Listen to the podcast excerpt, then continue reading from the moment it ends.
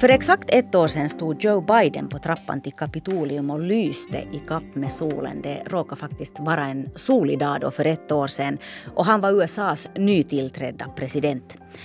Två veckor tidigare var den här bilden något helt annat när en rasande mobb stormade upp längs den här samma trappan hela vägen in i kongressbyggnaden och hade idén att stoppa Bidens presidentskap. Det kan man knappast kalla för en drömstart för en president.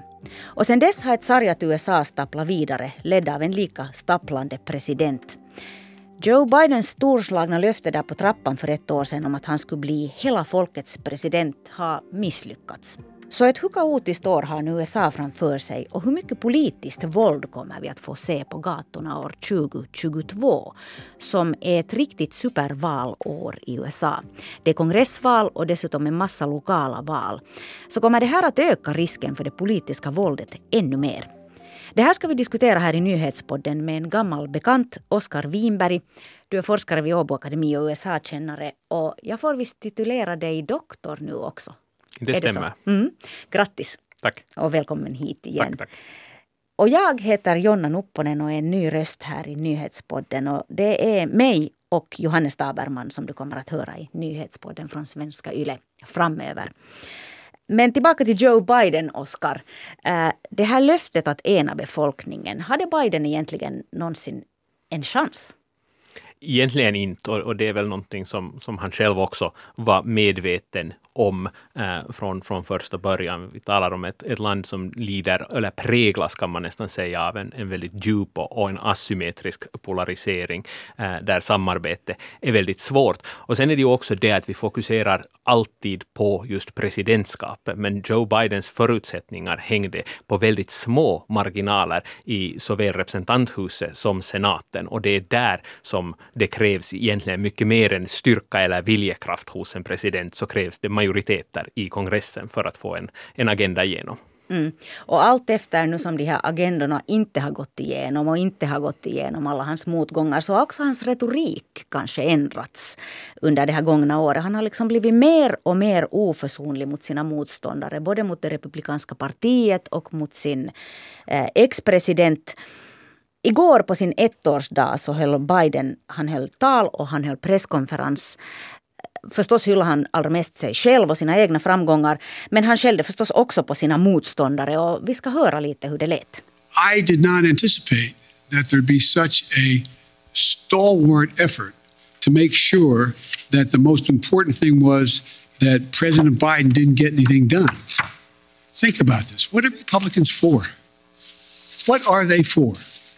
Name me one thing they're for. Mm, vad är Republikanerna för? Varför är de bara emot mig? Det är ju på något sätt det han lite säger här. Han pratar förstås om mycket annat också. Framförallt det geopolitiska läget i världen just nu och covidkrisen i, i, i sitt hemland. Eh, på sätt och vis är det kanske ett lite dåligt exempel det här gårdagens tal och gårdagens presskonferens. För där var han inte så aggressiv som han kanske har varit i, i sina tidigare tal.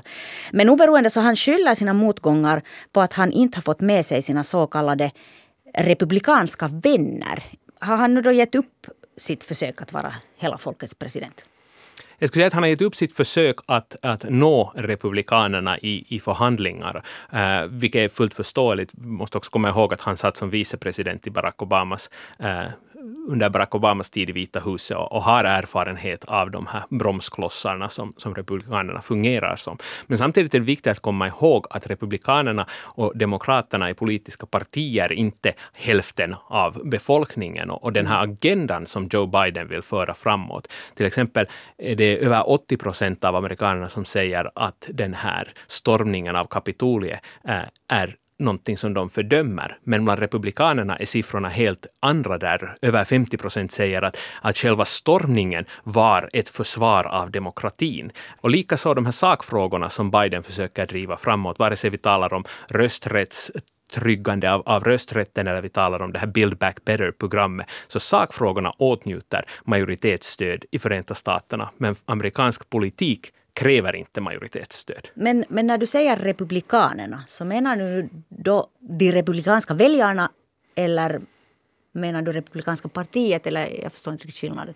Skillnaden är kanske den att, att amerikanska politiska system är uppbyggt med eh, primärval och, och, ganska svaga partier, eh, vilket ger aktivister en väldigt stark roll. Och med aktivister menar jag då de som engagerar sig i partifrågor, de som ordnar och, och arbetar på gräsrotsnivå, arbetar på lokal nivå. Och de här väljarna har alltså ett ofattbart stort inflytande över partier i USA, därför för att de deltar i de här primärvalen och därmed kan de utse kandidaterna. Även om de liksom inte är majoriteten? Även om de inte är majoriteten så mm. räcker det. Alltså i primärval är, är röstningsprocenten väldigt låg. Så om man får de här mest hängivna aktivisterna på sin sida. Det är så man vinner poster i, i amerikansk politik och det är ju ganska naturligt att de mest hängivna aktivisterna också ofta är de med de mest extrema åsikterna i frågor, eh, vilket gör att eh, de som representerar en väldigt stor del av befolkningen egentligen riktar in sig på en väldigt liten grupp och det återspeglas i deras åsikter mm. och agenda.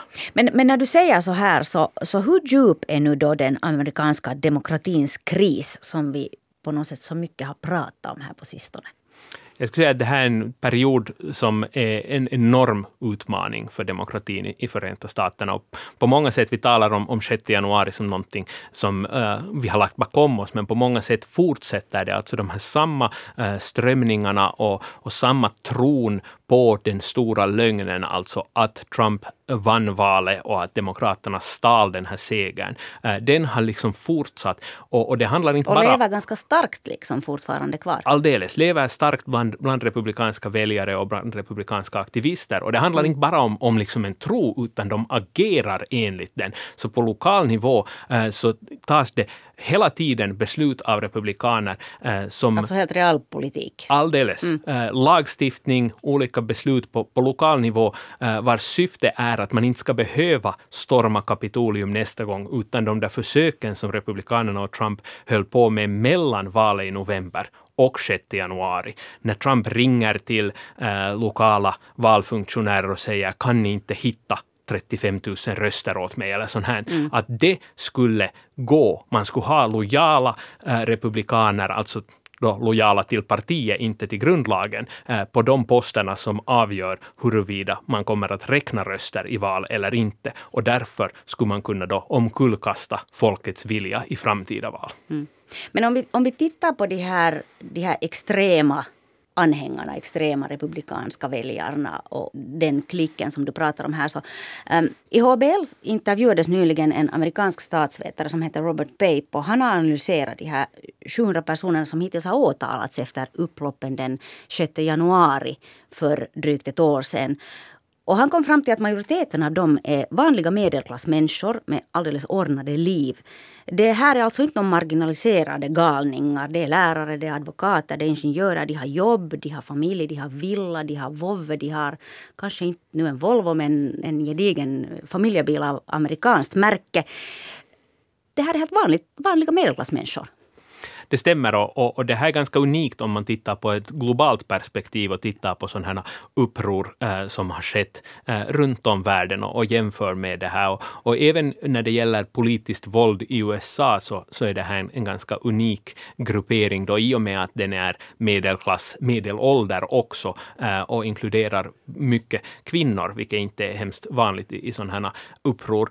Ehm, men samtidigt så tycker jag att, att om vi tittar liksom historiskt på det här så stämmer det ganska väl in därför för att det politiska våldet i USA, det framgångsrika politiska våldet kanske vi ska tala om, äh, har uttryckligen varit under de senaste hundra åren äh, medelklassvåld mot demokratisk mångfald. Äh, så det kanske mest uppenbara exemplet så är äh, Ku Klux Klanen som, som ägnar sig åt, åt terrorkampanjer, i, i synnerhet i sydstaterna, för att hindra den svarta befolkningen från att få, få de facto rösträtt under 50 och 60-talet. Men medan den gruppen kanske då uppfattas som extremistisk och, och, och var en, en, terrororganisation, så fanns det alltid med samtidigt sådana här elitgrupperingar som kallades för White Citizens Councils, alltså en slags liksom, eh, mer rumsren filial av de här hatorganisationerna, där just makteliten på lokal nivå eh, var delaktig. Och den var ju också i stor del delaktig då i, i den här terrororganisationen Ku Klux Klan. Ehm, så det här med medelklassen som gör liksom uppror mot demokratin uttryckligen för att stoppa att demokratin ska breddas och att man ska acceptera mer röster. Det är egentligen ett, ett ganska återkommande tema och historikern John Huntington har talat mycket i sin nya bok om hur de här gränsdragningarna mellan extremister eller eh, bara partiaktivister. Vanligt hyggligt folk. Liksom. Alldeles. Mm. Den är ofta någonting vi konstruerar och det här eh, Istället så finns det väldigt mycket utbyte mellan extremister och, och partiaktivister. Just det. Är det äh. liksom något nu som då skiljer den här våldsbenägenheten nu från den där tidigare, den gamla? Eller är det jag skulle säga att den, den, den, stora skillnaden och, och någonting som Pape också i, i sin uh, utredning av det här 6 januari noterar var att, att, majoriteten av de som var aktiva där hörde inte till aktiva sådana militanta extremistgrupper. Men de där extremistgrupperna var där, alltså vi talar om, om Proud Boys eller Oath Keepers, andra sådana här uh, grupperingar, uh, ofta med, med vit makt här ideologier bakom sig som öppet förespråkar politiskt våld. Eh, så majoriteten hör inte till dem eh, den 6 januari, men de agerar liksom tillsammans med dem. Eh, de fann dem inte då så frånstötande att man inte kunde gå i, i samma led. Mm. Uh, och det här är ju en, en seger för de här extremiströrelserna. De har börjat bli rumsrena inom det republikanska partiet. Och, och där kan vi se en, en skillnad från bara några år tillbaka efter uh, terroraktionerna i, i Charlottesville 2017, uh, då många hatorganisationer gick med liksom öppen baner Eh, på gatan i en, en liten stad i Virginia. Och, och, efter det så togs det ju avstånd på många håll, men samtidigt så fanns det republikaner i ledande ställning, så som president Trump, eh, som liksom gav signaler, elitsignaler om mm. att vi står på er sida, vi accepterar er, vi förstår er. Ja, vad är Donald Trumps roll i det här, att det har blivit på det här sättet? Många vill alltid sätta Donald Trump som förklaringsmodell till, till mm. allting som händer i amerikansk politik. Och, och jag tror att, att det skulle vara ett misstag att göra här. Det som Trump har gjort är egentligen att han har tagit den här retoriken, de här elitsignalerna och, och legitimiserande retoriken och han har alltså lyckats kunnigt se vad det är som den här mest hängivna aktivistbasen är intresserad av. Och han har sen tagit den här retoriken och liksom gjort den väldigt tydlig. Man brukar tala tidigare om, om så här hundvisslor, alltså eh, ett ljud som bara de som det är meningen att man ska nå med förstår. Och det var vad republikanerna långt ägnade sig åt tidigare. Alltså Trump har däremot tagit till, till snarast någon slags äh, megafon när han äh, använder sig av det här. Och det har gjort att de är mer tydliga och de är mer uppenbara, de här signalerna. Mm. Och uppenbarligen också nu hela det republikanska partiet verkar det som att efter stormningen av Kapitolium så såg det ut som om republikanerna skulle göra upp med Donald Trump och det här arvet och den här högerextremismen. Men, men så blev det ju då inte. Vad är det republikanska partiets roll nu i att det här rullar vidare? det är väldigt stor del de som bär hundhuvud i den här frågan och, och det Eh, talande är att någon som Ted Cruz, som är en väldigt äh, extrem röst inom republikanska partiet, äh, fördömde nyligen den här aktionen och talade om, om de som stormar Kapitolium som terrorister. Efter det fördömdes han på Fox News och var tvungen att be om att få komma och intervjuas av, av en framstående högerpersonlighet och där ägnar han hela intervjun om att be om ursäkt att han använde det här ordet terrorist och att det är inte riktigt så han menar och han hyllar nog de, de som var där, de liksom riktiga patrioterna. Eh, vilket visar... Inom parentes, jag vill bli president 2024. Alldeles. Ted Cruz har, har absolut stora ambitioner och det här visar att man kan inte äh, gå sin egna väg om man inte har det här högermedia äh, etablissemanget bakom sig och, och, och, till och med en, en så framstående person som han inom högern kan inte äh, agera helt hur han vill om han inte garanterar först att han har det här höga media bakom sig. Mm. Men innan det blir presidentval 2024 och vi vet om det är Ted Cruz eller Donald Trump eller någon annan som är där eh, för Republikanerna så är det kongressval redan i år på hösten. Eh, hela representanthuset och en tredjedel av senaten ska få nya ledamöter. Och det här påstådda valfusket under presidentvalet, eh, det stulna valet, det är en sån här verklig sanning för en oroväckande stor del av amerikanerna. Så vad betyder nu det här valåret? Då har vi mera våld att vänta och, och sådana obehagliga scener som vi såg där på Kapitolium?